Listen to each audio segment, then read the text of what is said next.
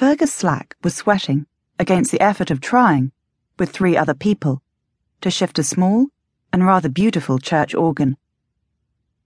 Now they were resting, Fergus smoking, in the weedy front driveway of Putnam House, up whose dilapidated steps they were planning to introduce the lonely instrument. Kattie and Clem Auger were both giggling. We'll never get it inside, Clem. Kattie, her face pink, wispy tendrils of brown hair clinging to its dampness, began to sound serious. It spent all its life in a consecrated place, and now we're forcing it up our steps, like a convent girl being pushed into a house of ill repute. Our house has no reputation, ill or otherwise. Clem straightened up, ready to start pushing and shoving again. Oh, do be careful, stammered Hugh, hiccuping and gulping as he generally did when he spoke. Fergus rolled his eyes. Look, Clem, I really do feel that we shouldn't sort of heave this ourselves. It's rather precious and should be treated as such. Hugh's brow was creased in distress. Well, it's been rotting away for the last ten years, said Kattie briskly. And there's a good chance that it would have been demolished along with the church if we hadn't taken pity on it and given it sanctuary. But you are right. I do feel that we're going to have to call on some more muscle to get it inside and upstairs. Oh shit! whined Fergus, sucking at the thumb which he had just pinched between the side of the organ and a stone pillar.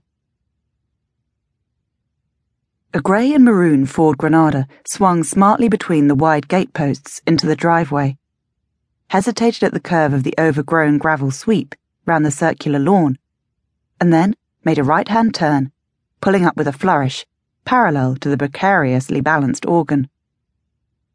Clem, Hugh, Fergus, and Kattie had just bent their backs once more to the task of heaving the organ, its blue and gold painted pipes shining forlornly in the late afternoon sun. They turned to watch the car sliding smoothly alongside.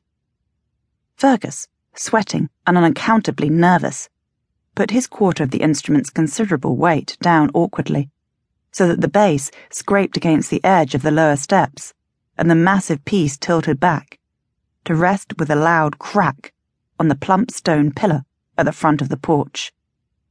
He swore again. Angela stepped out of her taxi to face a gathering whose attention and concern was equally divided between her arrival and the fate of the handsome, collapsed piece of furniture. Darling Angela, you're looking so brown. I really can't believe you're here at last. Look, let me get you another one of those. No, really. Oh, I'm so glad you're here. We've got so much to talk about, said Kattie. Not yet, thought Angela, taking a gulp of her gin. Not yet.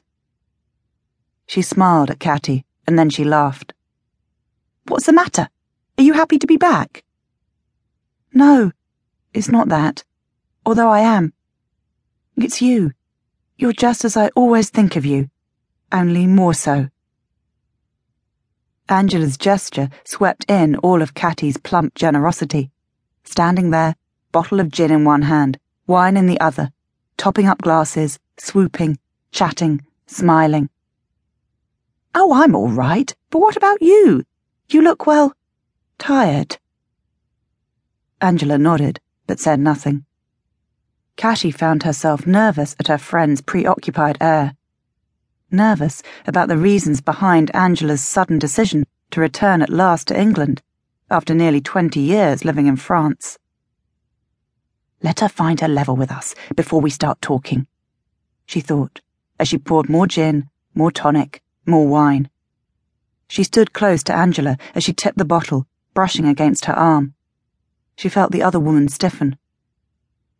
How tense she is, thought Kattie in a sad, cold rush. The act of touching, touching and holding, was as natural to Kattie as breathing.